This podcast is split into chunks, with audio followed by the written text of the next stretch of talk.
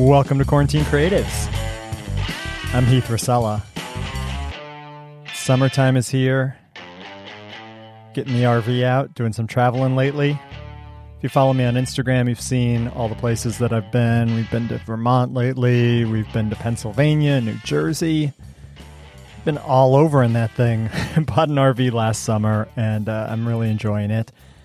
And planning for a big trip later in the summer.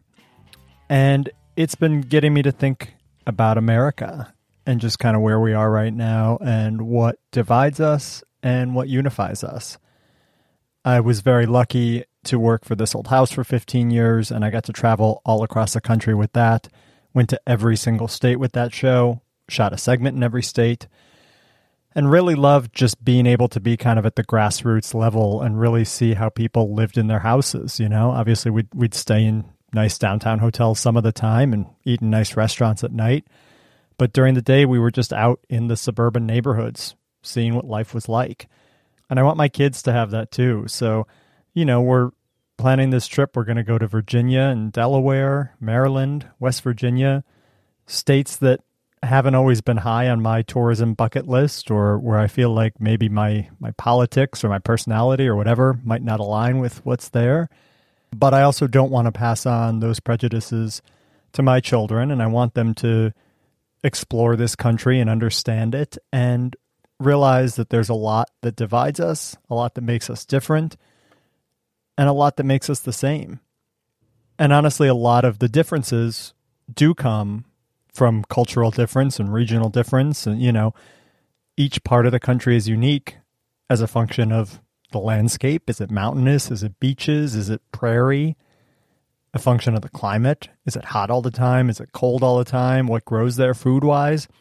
And yeah, food and diet and everything plays a role in that. So I don't know. This has just been kind of kicking around in my brain, this idea of what America means and what it means in 2022 and how I pass on my vision for America and my understanding of it to my kids, but also let them form their own version.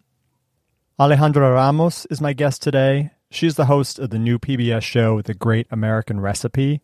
It premieres on June 24th on PBS. Check your local listings for that. And I guess the reason I was talking about sort of what makes us American right now is because Alejandra's show dives into that in a really interesting way. It's a cooking competition show, kind of in the Great British Bake Off mold, although it's exploring specifically American cuisine and recipes that matter to people. And what I really like, and we talk about this today, is that the way that they define American food on this show, it's a huge umbrella. There is American food that's influenced by Latino cultures. There's American food that's influenced by Asian cultures, by European cultures, Middle Eastern cultures, African cultures. And then there's the food where all of those different elements or one or two of those elements come together and make this beautiful mix. I mean, I think about myself, like I'm Filipino, I'm Irish, I'm German. I've got all these different parts of me that come together and somehow make one cohesive whole. And so too with our country, and so too with our food. And I can't deny the Irish part of me or the Filipino part of me or the German part of me. They're all individual parts of me, but I'm also cohesive. And that's how I feel about The Great American Recipe. I don't know. It's a really cool show. I got to see one of the episodes before this interview, and I'm really excited for more of them coming June 24th on PBS. So we definitely talk about the show here. But we also talk about Alejandra's history and just coming up in the food entertainment business and sort of how she got into it. It's a really cool story. I won't get into it too deep because you're going to hear it here in a minute, and I'll let her tell it way better than I could summarize it right now.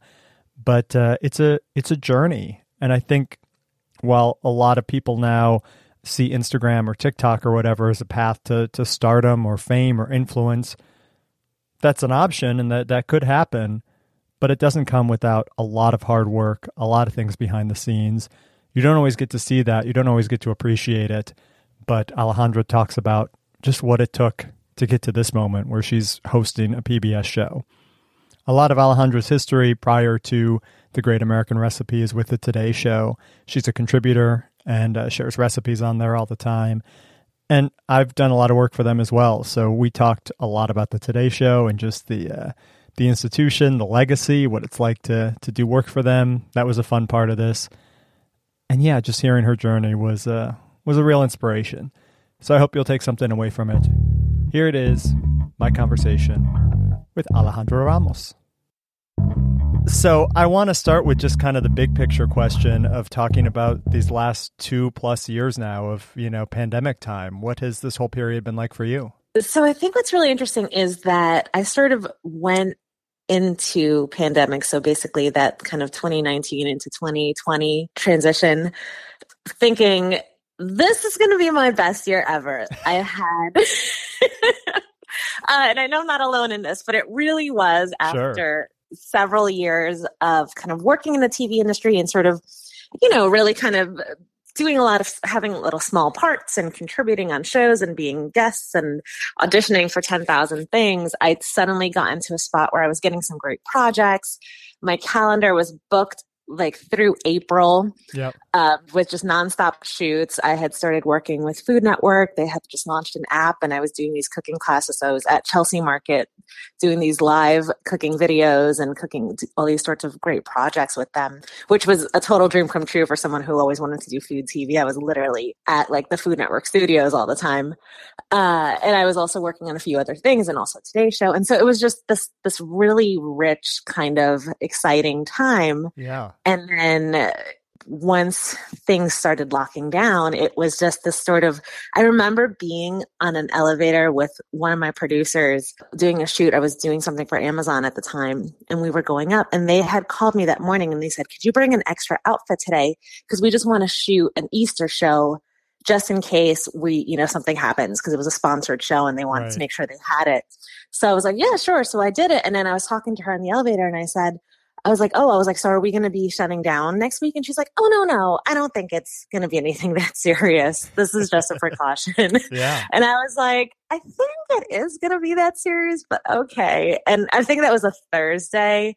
And then I think by like 2 p.m. the following day, they were like, yeah, we canceled everything for next week. And then suddenly it was everything got canceled. I just remembered my calendar was so full and it was just like crossing every single thing out for months. Basically, I didn't work for about 6 months basically early March through September, October, I think. Yeah, I didn't work at all.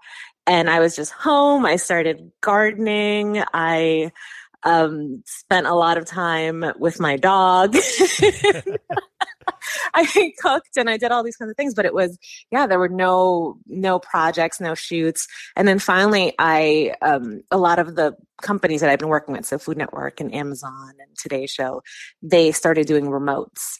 And so that's when I started doing segments and videos and things from my apartment, which is a New York apartment. It's small. The kitchen is a sort of galley style. So it's not really, there's no island or anything like that. So it's not ideal right. for shooting cooking content. And I dressed it up as best as I could, but it was really hard. And then so after a few months of doing that, I was like, I need a space. And I'd always dreamed of having like my own studio, my own workshop, my sure. own sort of space. And then I was like, you know what? Maybe now's the time because the rents are really dropping. Nobody was in the city.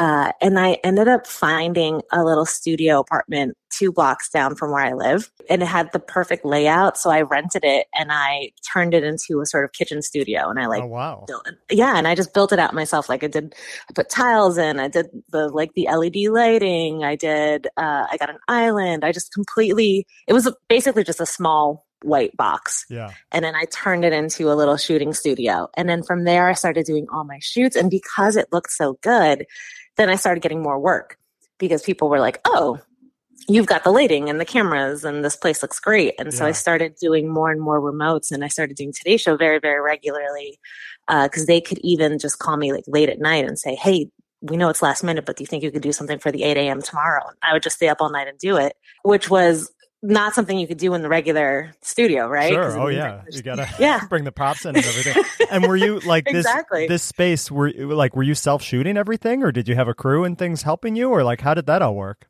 100% just me. So I was a full team of one, which was, it was difficult because TV is obviously, as you know, very much a collaborative project. Sure. And it's all of these incredibly talented people who are so good at what they do, like their very specific thing, whether that's wardrobe or makeup or cameras or audio or props, all of these different things that people are so good at. And now suddenly I had to kind of take over all of that.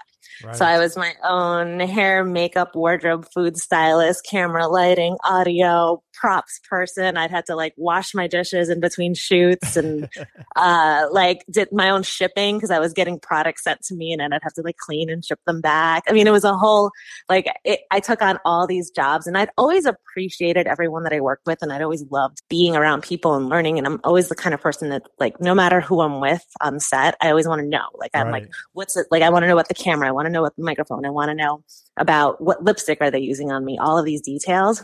So I think that actually came in handy because I was like, oh, I've learned so much. Right. But there's such different parts of your brain too. I mean, to try to engage, you know, like kind of the technical piece, the audio and the video, but then the performance piece, the look of it, like you say, hair and makeup, but also the food styling, like just every part of that kind of needs to come together. And when that's all on your shoulders, yeah, like what's that like? Just trying to keep all those different parts straight in your head. Well, it's exhausting. And I remember at the very beginning of it, when I first started doing my remote segments, and it was just this sort of, I remember actually like crying at one point because I was like, this is not what I'm good at. Yeah. And I don't have, like, there was a lot of, you know, some of my coworkers and things, they went home to their like parents' house or their like Hampton's house, or that, you know, they had these like beautiful spaces and they had family and people with them who could really help them out. Here, it's just me and my husband. He was working full-time remote. He's a software developer, so his job didn't really change that much. Otherwise, it, you know, he just moved from one computer to another. Right. But for me, I was suddenly trying to figure all this out by myself, and it felt so frustrating because you already have that loneliness of, you know, lockdown and quarantine and, you know, that like in our regular lives, right? Not being able to be with friends and family and people that we love. And, but then on top of that, trying to suddenly learn all of these tasks by myself. And it was just this really frustrating thing because I was like, I just want to do the thing that I'm good at. Right. I don't want to have to worry about all these other things. Even things like my Wi-Fi wasn't great. So I had to like upgrade the Wi-Fi and I had to buy new lighting. I bought so much equipment. And it was all these costs that suddenly fell on me because it's not like people were covering that. So suddenly I was paying for things that had been covered beforehand, even something as simple as my on-camera makeup that used to be provided for me. And now that suddenly that I was, instead of going through that, changing it out twice a year, now I was suddenly going through it like very, very quickly, just like weeks worth of makeup that would just disappear quickly. And that's expensive. So it was like all these sort of things where you're like, oh, I'm just taking this on. So I was dying to just get back in the studio, to be with people, to share ideas, to kind of just interact. And to also for all of us to each be able to focus on the things that we are so good at. Yeah. Like I have friends from Today that were, you know, like in wardrobe and hair and makeup, that they were out of work for a long time because they really limited what they were doing. And I was just like seeing them also on Instagram and on Twitter and what they were up to. They're just like also in their, everybody was in their gardens. Basically, everybody's in gardens or in the park or just, you know, sitting on their rooftops and stuff. Cause so many people were not able to do the work that they're so good at. And that made me so sad. But it is interesting that like that gardening piece and you touched on it for yourself too, that you were doing a lot of gardening and things. Like, I feel like being a food content creator, like that was a really perfect niche because people were home. There was a bigger focus on food. There was a bigger focus on cooking.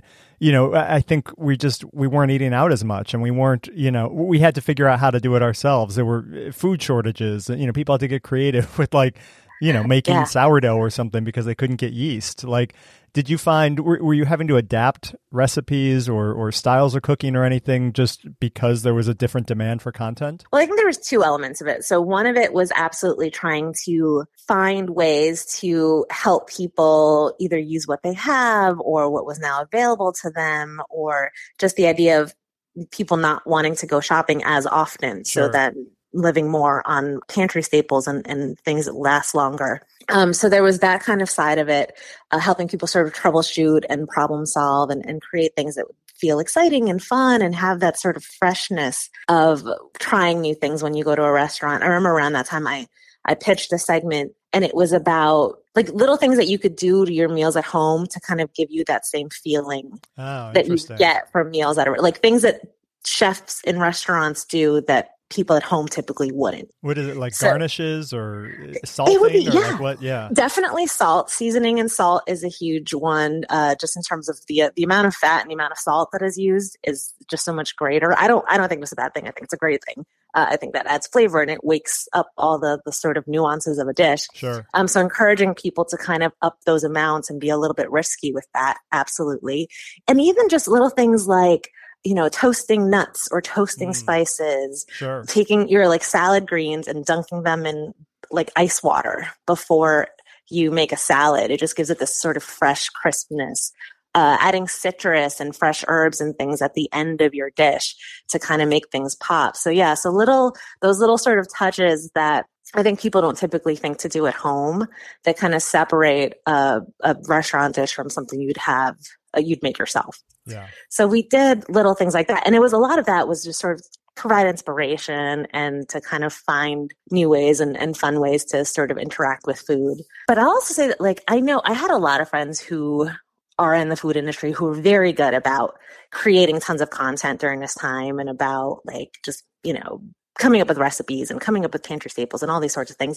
For me, I was depressed. Like I sort of stepped away from kind of the creating content and the doing all of that stuff because I was like, I think I want to just sort of focus on me and my home and, you know, being with my husband. And that's how I sort of got into gardening. And I spent a lot of time with my dogs and walking and just kind of taking those things were more a priority to me than like pumping out content at that point. It was one of those things where I was like, you know, how do I want to spend my days? What do I want to prioritize?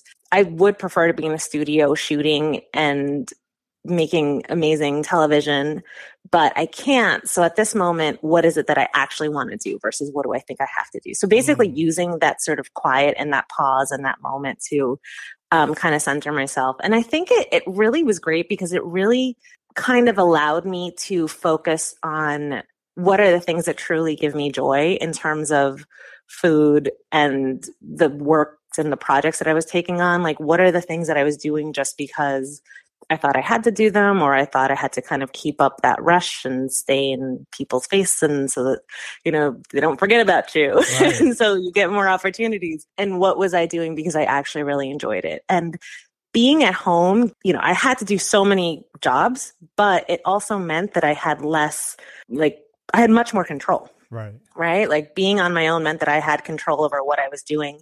So doing my own makeup meant that I could do whatever makeup I wanted. And being in charge of my own food styling meant that I could really dress it up the way that I wanted.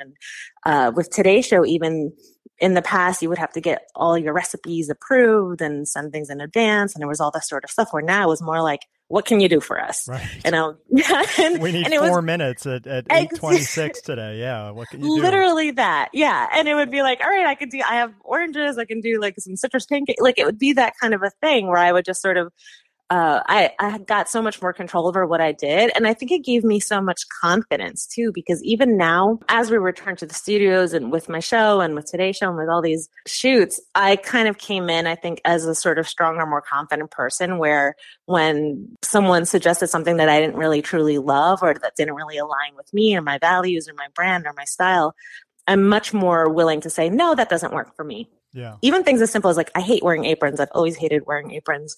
And on Today Show, we always had to wear aprons and I always hated it. and then I always noticed that like the sort of the celebrity chefs never really had to, right? Like Martha Stewart never really wore the apron. And so when I came back, I was like, I'm not going to wear the apron anymore. I've never liked this apron.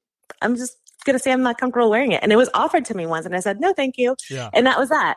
And it was just little things like that where I was like, no, this is what I'm comfortable doing. This is what I'd like to say. I don't think that's a good fit for me.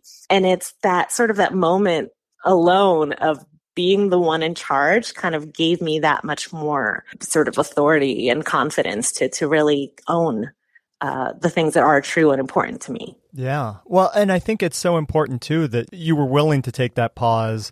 And like, I think thinking back to 2020, like not knowing if we were in it for, you know, 3 weeks or, you know, it just kind of kept like every time feeling like, okay, I guess it's going to be another month or two and then we'll see. And, you know, all of a sudden it was December.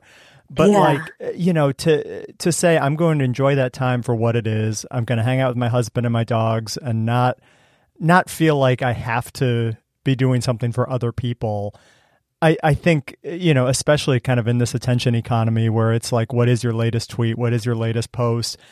People worry about becoming irrelevant or, you know, losing their voice. And I think it's so nice now that, like, you've come out the other side and you've got this PBS show. Like, part of the reason I wanted to talk to you actually was just the tweet you sent a couple weeks ago that I love this, just being able to answer the what do you do question with I'm a TV host. My show premieres next month on PBS. After 10 plus years of not having an answer I was satisfied with feels so good. Like, I just love the spirit of that. And I feel like that maybe couldn't have happened if you hadn't have taken that breath and just said, where do I want my career to go? Who do I want to be? Absolutely. It was a very scary time. And I know I come from a position of privilege where I did have the ability to stay home. My husband's job didn't change. We had a steady income. We had insurance where, you know, I was in a safe place. I could afford to do these kinds of things. So I completely acknowledge that privilege. But it was also very much like, this is literally a time of life and death. And like, there's, you know, loss of life all around us. And I'm like, so what is important to me and what do I value and what do I want to prioritize in this time? And that's big things and little things. And so there was times where I was like, you know, I don't want to spend my time doing this. I don't like making chicken breast recipes all the time just because that's a popular protein. And so it was being able to say, look, I'm not going to waste my time doing stuff just because I think it's what's going to be popular, what's going to do the best in terms of analytics. And instead, I'm going to do things that really are genuinely exciting to me and that feel true to me and that are delicious and are fun and that I can play around with. And maybe it's not going to be something that gets, you know, the most attention or likes or retweets or whatever, but it is going to strike a chord with people for whom it really matters. Sure. And in terms of the show itself, like, it literally was part of the reason that they even found out about me for this is because one of our executives on the show, she's a big Today Show fan, and she saw me on the show. Yeah. And so that's where she was like, oh, she's great. And she got my name and she added my name to the list of people that were considering for this host role. And so it literally was from one of those segments that I kind of dreamed up and, you know, was told, hey, you have 5 minutes tomorrow. Can you figure this out? So she got to see me basically like at my most me. Yeah. Right. She saw me like as Alejandra, 100% recipes that I love, wearing a dress that I loved, having fun and playing around and in my studio that I had literally built from the ground up. So I mean, what better audition is there, right? They always say, be yourself. And so that was me being myself. And she got to see that and it struck a chord with her. And that is, I think, a really huge reason how I ended up hosting the show. That's awesome. When did you actually like shoot that show? When did kind of put it from the time that, you know, this producer saw you on the Today Show to like actually being on set? What was that sort of timeline like and what happened kind of in between that time? Absolutely. So I don't know the exact time of when I ended up on the list, but it was a few months before we shot it in September. So it was, I think, about 22 days in September. Oh, okay. And then they announced it. I know that they announced it August 10th, which I remembered because August 10th, 2015 was my first ever national Today Show segment. Oh, wow. And then August 10th, 2021 was when I think the story came out saying that I was going to be hosting the show and all the trades were featuring that. And it was just so perfect because it was August 10th. But that's, I guess, like, that's a wild, like, 6 years, you know, like people, you know, they see, you know, like I just discovered you through this tweet and was like, whoa, this is awesome. And I started watching the show and stuff, but like, you know, that's a lot of work. And even I'm sure to land that first Today Show 6 years prior to that was a lot of work. Like just how much I'm curious just about like how you got to where you were too, I guess, of like all that stuff that people don't see. Right. Well, I mean, it really is and that was one of the reasons why I even said it. Cause I was like, it was 10 years of like before I started out in magazines. I had worked as a magazine editor with Hearst International. So I was a New York editor for 16 of our international editions of Cosmopolitan magazine. Oh, wow. Which it was one of those jobs. And that was one of the things that was a job that I'd go to a party and someone said, what do you do? And I'd be like, oh, I'm an editor at Cosmo. And people would be like, oh, wow. But I wasn't happy with that answer because I didn't really love my job. Yeah. I was in a sort of a more of a brand management kind of position where basically all I did was answer emails. Yeah. It sounds really great to outsiders, but exactly. Yeah. It sounds really glamorous. It sounds really fun. Yeah. Sometimes like George Clooney would be going down the elevator, but you know, I wasn't in the super glamorous part. And for me, I wasn't happy to be there. And so I ended up leaving that position. I started a food blog on the side. I started cooking on the side. I would basically stay up all night working on food projects and catering. And I was making wedding cakes on the weekends. Yeah. And then Cosmo job wasn't food related. That was it wasn't food related at all. And then I remember one day they had in the building, in the Hearst Tower, the corporate cafeteria they always had like fun activations. Uh-huh. And one of their things that they did was a soup contest where they invited people from all over the building, you know, anyone who worked in the Hearst Tower to submit a recipe. And then they would do a recipe contest. And then someone would pull up the prize, which was a very dubious prize, was that you would work in the cafeteria that day and make your soup. Okay. You know? But at the time, me stuck at my desk, miserable, that sounded really cool. And so I submitted my recipe and I won. Nice. And it was, so I spent that day cooking. But the thing was, I actually had to take a vacation day to work in the cafeteria. Really? Yeah. I think I did a half day and I worked in the cafeteria making my soup. And then I served it. Like I was in a chef coat. They loaned me a chef coat and it was like a large men's coat. It was way too big. So I had to roll up the sleeves. And I was in there like serving my soup and there's photos of it somewhere.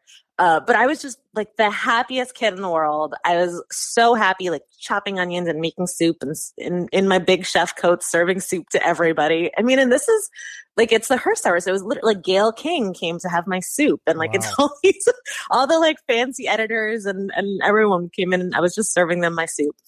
And I remember thinking, I'm so much happier here than I am upstairs in my like fancy office. Yeah. And that was when those wheels kind of started turning where I was like, where is it that I want to be? You know, what are the things that truly make me happy? And I guess it's sort of, you know, echoed what went through during lockdown, right? It's that sort of things like prioritizing the things that are truly important, the things that really do truly make you happy, that feel just true to you. So not long after that, I ended up leaving that job and just kind of going full time into, I just sort of like threw a bunch of stuff at the wall to see what sticks kind of thing. So I was doing cooking classes. I was doing menu plans. I was like personal chefing and making cakes and cookies and selling them online, like doing all sorts of projects, working with brands. And then the blog and things started taking off. And then my old editor called me because they had just launched a magazine called Cosmo for Latinas, which is no longer around. Rest in peace.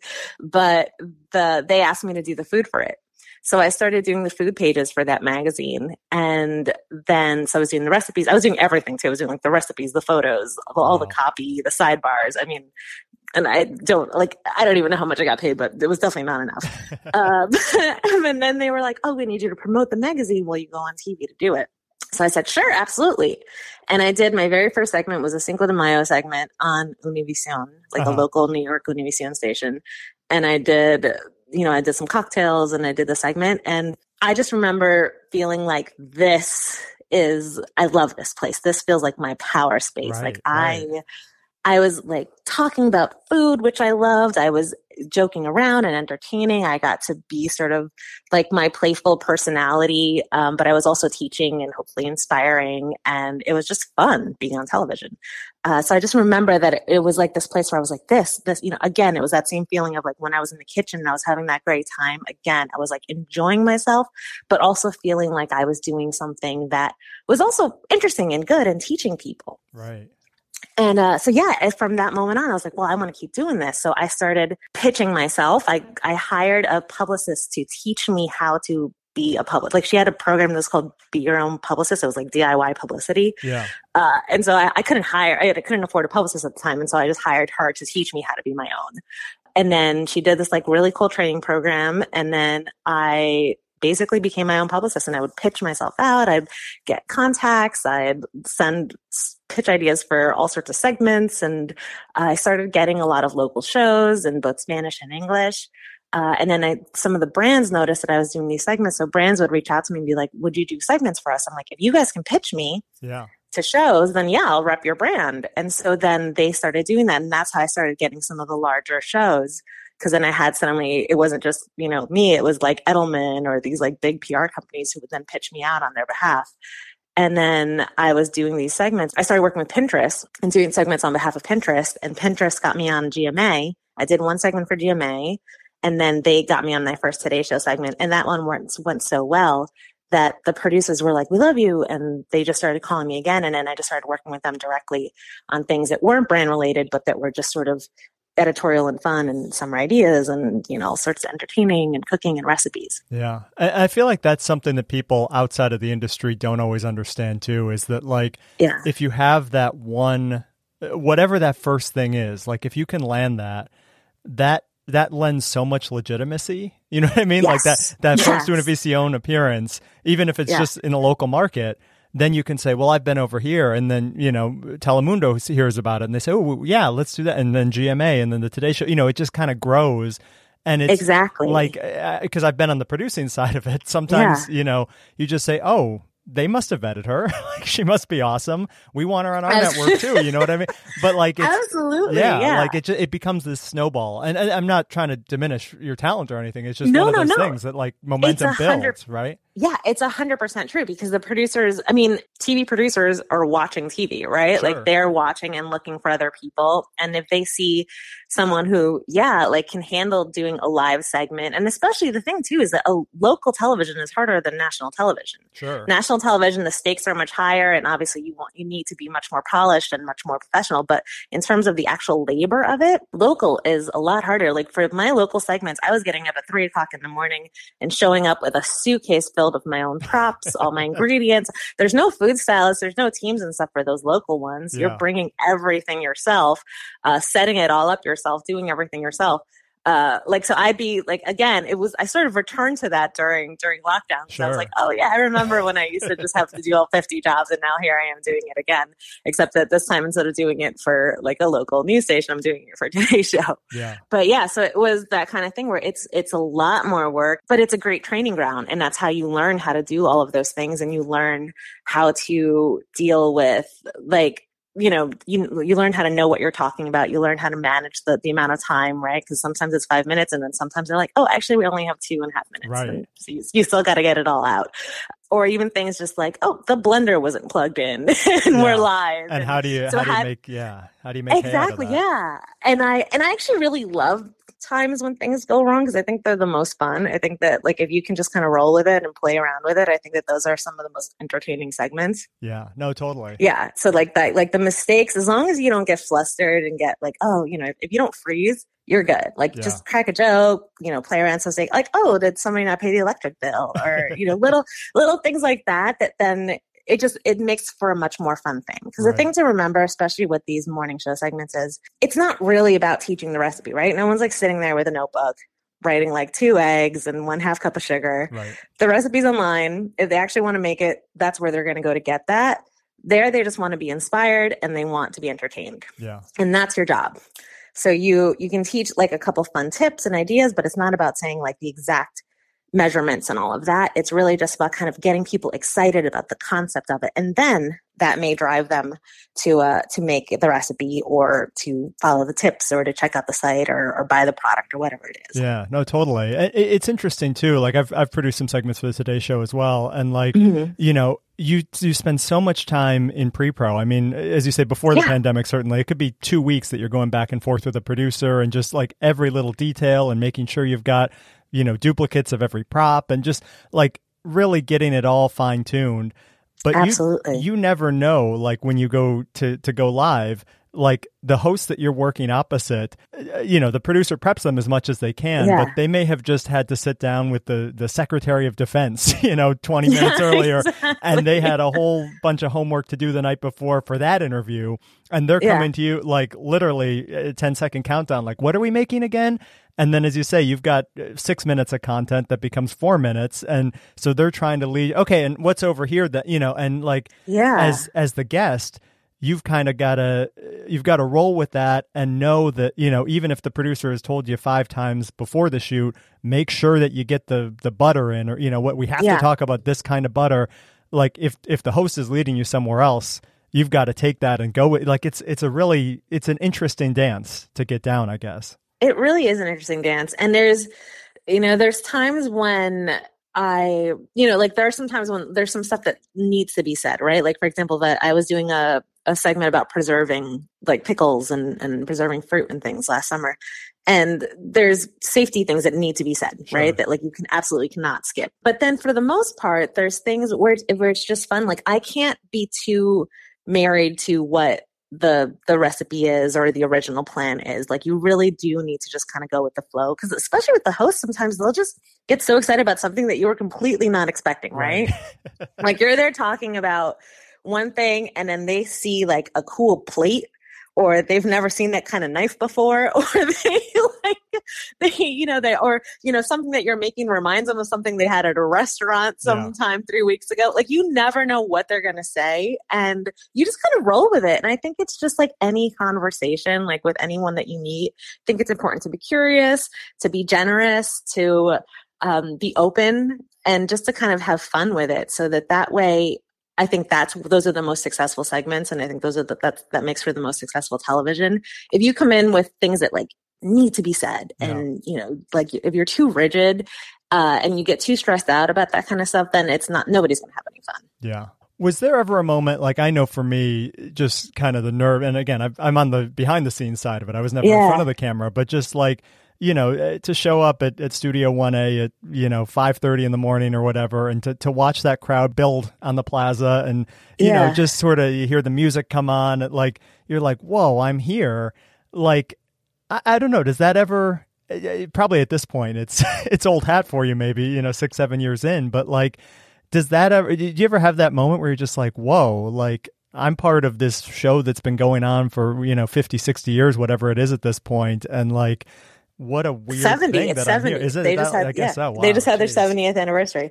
I will say it is never not thrilling, and I am always so excited to be there, and I'm never not just wowed by it, right? Because like you said, this is it's this legend of a show, and it's this part of history, and to get to have a part of that is, to me personally, always super exciting. And I'm always so grateful. Like, I am like a kid in a candy store when I'm there. And I'll go back a little bit with, so my dad was actually on television. My dad was a TV news anchor for 40 years. Yeah. So he actually worked with Telemundo for 40 years. And that was part of the thing too, because when I was a kid, he was like, do you want to go into TV? And I was like, absolutely not. But here I am. Yeah. So he was obviously very much in the news side of things. But I remember one time when I had just started doing TV stuff, and I went with him to an event at 30 Rock because Telemundo is part of NBC, and there was, he was at some event. So I went with him. And I remember after the event, we were walking out. It was at the Sea Grill in Rockefeller Center. And we were walking out, and we passed by 1A, like outside the studio where you can look in. And, all the lights were off and stuff, but we were looking in. And my dad told me the story about when he was starting out as a young reporter at his news studio. He used to like walk along the sort of catwalk that went over the newsroom. Uh-huh. And he would always look down at the news desk, and he would sort of visualize himself there. And it wasn't like it wasn't like he'd stop and look at it, but he just said that anytime he passed by the desk, he would see himself there. Huh. And he would always see himself there. And that was just sort of his kind of, and he'd just be going about his day, doing his things and his job and whatever. But it was this sort of like instinctive thing that every time he saw that anchor chair, he would see himself in the anchor chair. And sure enough, a few years later, he ended up in that anchor chair. He was filling in for someone at the last minute, and then they ended up loving him. So they kept him as a sort of regular fill-in. So we're standing outside Studio 1A, and he's like, if this is what you want, he's like, you need to picture yourself there. Yeah. And I remember him pointing into the studio and just being like, you need to see yourself doing a cooking segment there, talking to the audience there in front of the cameras. And we were just kind of standing out there and looking at it. And I just remember that it stayed in my mind. Then, August 10th, 2015, when I was finally doing my very first Today Show segment, I just remember I had that flashback to that moment of my dad being like, you need to picture yourself there. You can see yourself there. And I was like, I'm here. I'm in this place where I pictured myself, this thing that I had dreamed about for years. It was very emotional, and it was very exciting. And I still feel that way. I feel that way anytime that I'm waiting and I hear the music coming on.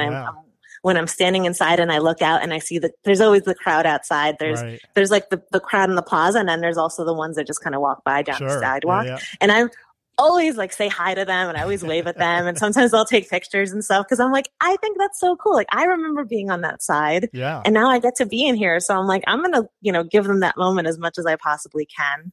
But it's always thrilling to me. Like it's like when I'm waiting and I'm just seeing like Al and Savannah and all of them doing their thing. And just the idea that when I'm in the studio, everybody knows who I am now, like security knows who I am and people just wave me in. And I, you know, they like, I know the names of like the security dog and like, I feel very much at home there. Yeah. And that is like, it's such a privilege. And there's just this like sense of gratitude that I feel that I get to feel at home there, that I'm in this place where everyone is so warm and wonderful, but it is also very much this huge, magnificent legend of a show. Yeah. It's never not thrilling, basically. Totally. And it's so funny hearing you describe that. I'm having a flashback of my own of like standing off camera during, you know, one of my host segments, and he was up with someone else there and just looking over and realizing Al Roker was like over my shoulder, and he was just, you know, he was checking his phone or the script or what, like he was off camera just chilling, but was like a foot away from me, you know, and I'm just like, oh, that's Al Roker. You know, it's just a strange thing that you're like, I've watched you for a million years and now here I am in your turf. You're here. Strange. Yeah. It's so wild because it's these people. I grew up watching this show. Like I've obviously known Al and all of these people for years. I mean, not known them. I've known of them. Yeah. I've seen them. And then, getting to be there in those moments and even just all the, you know, all the stuff that goes on. Like I do the Thanksgiving show with them every single year and we're always out on the plaza and like all the crowds there and like the Rockettes and like, it's just this wild experience. And I'm like, this is like insane. And yet it is real life. It is my real life. So it is really, really cool. And even when we were with the PBS show, because the PBS show was very much my first big show, right? Like that's my first show that I'm the host of, and I'm not a guest and that kind of thing. And I remember there was this moment the first day on set where we, you know, it was me and then the judges who were Leah Cohen and Graham Elliott and Tiffany Derry. So the four of us, they got us all camera ready and everything, but I was the first one that was going to be on set because we were going to start off with clean reads of my first opening lines. And so we walk into this beautiful barn that had been built. It was fresh. Like we were the first people to ever shoot and do anything in this barn. Was it built for the show? No. So it's a wedding venue. Oh, okay. And so they had built. It's so insane. It's beautiful. Yeah. It's gorgeous. They had built it as a wedding venue, but it hadn't opened yet. Gotcha. So it was like and then PBS was the first people to rent the space and they built it out. So they they created those, like the kitchen sets and all the props and all that stuff. So it's this beautiful, gorgeous space. Yeah. And so they were still doing construction on other parts of the property too, because they were still building houses and other settings and stuff. But I think we were the first ones to really do anything there. Gotcha. But I'm there and like I walk in and they kind of stand me in front, sort of facing all the kitchen sets, and none of the contestants or anyone was there. So it was just me, 10 sort of little kitchen sets, and then all the cameras. And because of COVID, everyone's in masks. So all I would see is like, you know, camera and then like some eyes. And everyone's like masked up and then it's just me. And I just had this moment. My first lines were, "Welcome to the Great American Recipe. I'm your host, Alejandra Ramos." And it was just this like, it's such a simple thing, but as someone who has been introduced for years, right? And, you know, my name is Alejandra and not everybody gets that, right? So I've been introduced as Alexandra, Alejandro, Alexandria, like so many different things my whole life. And so just having this moment of getting to own that place and to kind of, you know, represent myself and to be there as myself, as the host of the show, it was this very moving moment where I was like, no, you can't. Hi, what are you doing? Wow. Like you need to like settle down. But I felt it. Like I felt that emotion and I felt that same thing that I feel every time I enter Studio 1A, where it's just this sense of like gratitude and enjoyment, but also an awareness of the magnitude of what it is. Oh, that's beautiful. I love that. Yeah. It was a really lovely moment and a lovely shoot. And because the show is so much about, I think representation is a huge theme of the show, right? Because it really is about these incredible cooks sharing their treasured recipes, right? The recipes from their grandparents and from their cousins and their family members and their friends, things that they've worked on their whole lives. So everything that they're cooking for us is a piece of their story and their history. So it really is all about representation. Like we're letting people represent themselves. Yeah. While I wasn't cooking or I wasn't sharing recipes, I felt like I also got to represent myself and kind of introduce myself. And so I think it was just the sort of, I just felt like that mirror, because I understood what the contestants were also feeling. Right. Like I knew that for them, it was really important to get these recipes right. Because it wasn't just, what are you going to make with chicken or what are you going to make with, eggplant? It was very much like, this is my grandmother's story. This is my uncle's. This is like, they want to represent their family. They want to represent their towns, their regions. They want to make sure that they get it right. Yeah. And so there's like a joy and a privilege in that, but there's also pressure. Yeah, no, totally. And, just one thing about the kind of representation piece that I love too, is like, it's called The Great American Recipe. Yes. And like that it is this kind of broad umbrella of American food, but then it is very specific, and people, there are people from all different cultures on the show, contestants, and they bring their kind of native foods, whether it's Syrian, Korean, Mexican, Dominican, Filipino, people from all these different backgrounds, and to kind of say, hey, this is American food too. It doesn't have to just be barbecue or burgers and fries or whatever. Kimchi can be American if you do it this way, or, whatever it is. I like that framing of it. And I feel like it's something that we kind of need in this time too, where there is such a fragmented national unity, and it's hard for us to come together on issues. Maybe food is that common denominator, or maybe that's something that can start trying to bring us back together. Yeah. I think one thing that, people always talk about how food brings people together. And I think that there's parts of that I believe, and there's parts of that I don't. I don't necessarily think that you can put five people who hated each other at a table with a great meal and that it's going to be fine. Right. Look at Thanksgiving. Right. So I don't necessarily think that it's as that's as simple as that. But I think that the idea of, there's so much otherness. I think there's so much othering in this country where people think that it's almost that one thing is the neutral or the the true American, and then everything else is the default, and then everything else is other, right? And I think sometimes it's very harmful. Sometimes people will be like, oh, I don't have any culture. Yeah. And I'm like, no, everybody has culture, right? Everything is culture. So just because I'm a Latina, that doesn't mean that I have more culture than someone who's a white person who's been here for generations, right? We all have culture, and all of our recipes have equal value, and all of the things that we eat have equal value. And I grew up in this country. I was born in New York, and I grew up in North Jersey. My family's Puerto Rican, though. My parents are both from Puerto Rico, and they met and married here. And so that was it was one of those things where I'm 100% from there. I'm 100% from here. We went back and forth all the time. My aunts and uncles and cousins all lived there. That's in our home, you speak Spanish and English. It just sort of flows in and out. The food is a mix of Puerto Rican things and things that are my town was very Italian American. So there's a lot of Italian American foods around. My next door neighbors, they were Irish, and they used to bring us their soda bread, which suddenly became one of our favorites. So it was all these kinds of things where everything becomes a part of your story. And I think that it's almost that amalgamation, right?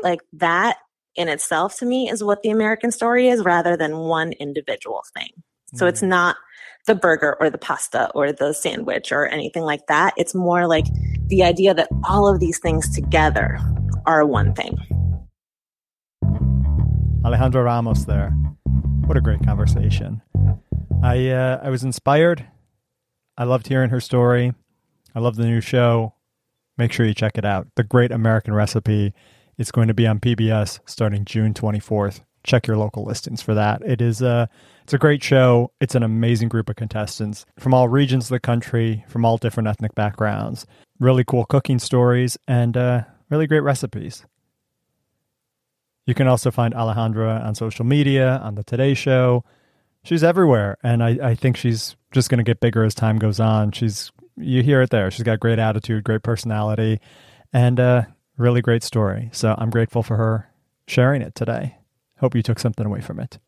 I've got one update before we go. I have been working harder on the newsletter lately and publishing twice a week now. I still have a long-form issue every Sunday. When I have a podcast episode, it recaps the podcast, but sometimes it's just also interesting stories or tidbits or, you know, long-form ideas, though, on Sundays. And then Wednesdays, I've started publishing a short-form piece that is usually a collection of links or ideas or tweets or just short things to get you thinking about your day and give you a little midweek break. So if you're not already signed up, please go to heathrosella.com/newsletter to get that in your inbox. And I am at Heath Rosella on Twitter and Instagram. Make sure you give me a follow over there. Tell me what you like about this show. Thinking about the next stages for this, I may have some announcements soon. I'm thinking how much longer Quarantine Creatives is around and what I do with it next. Stay tuned and stay safe.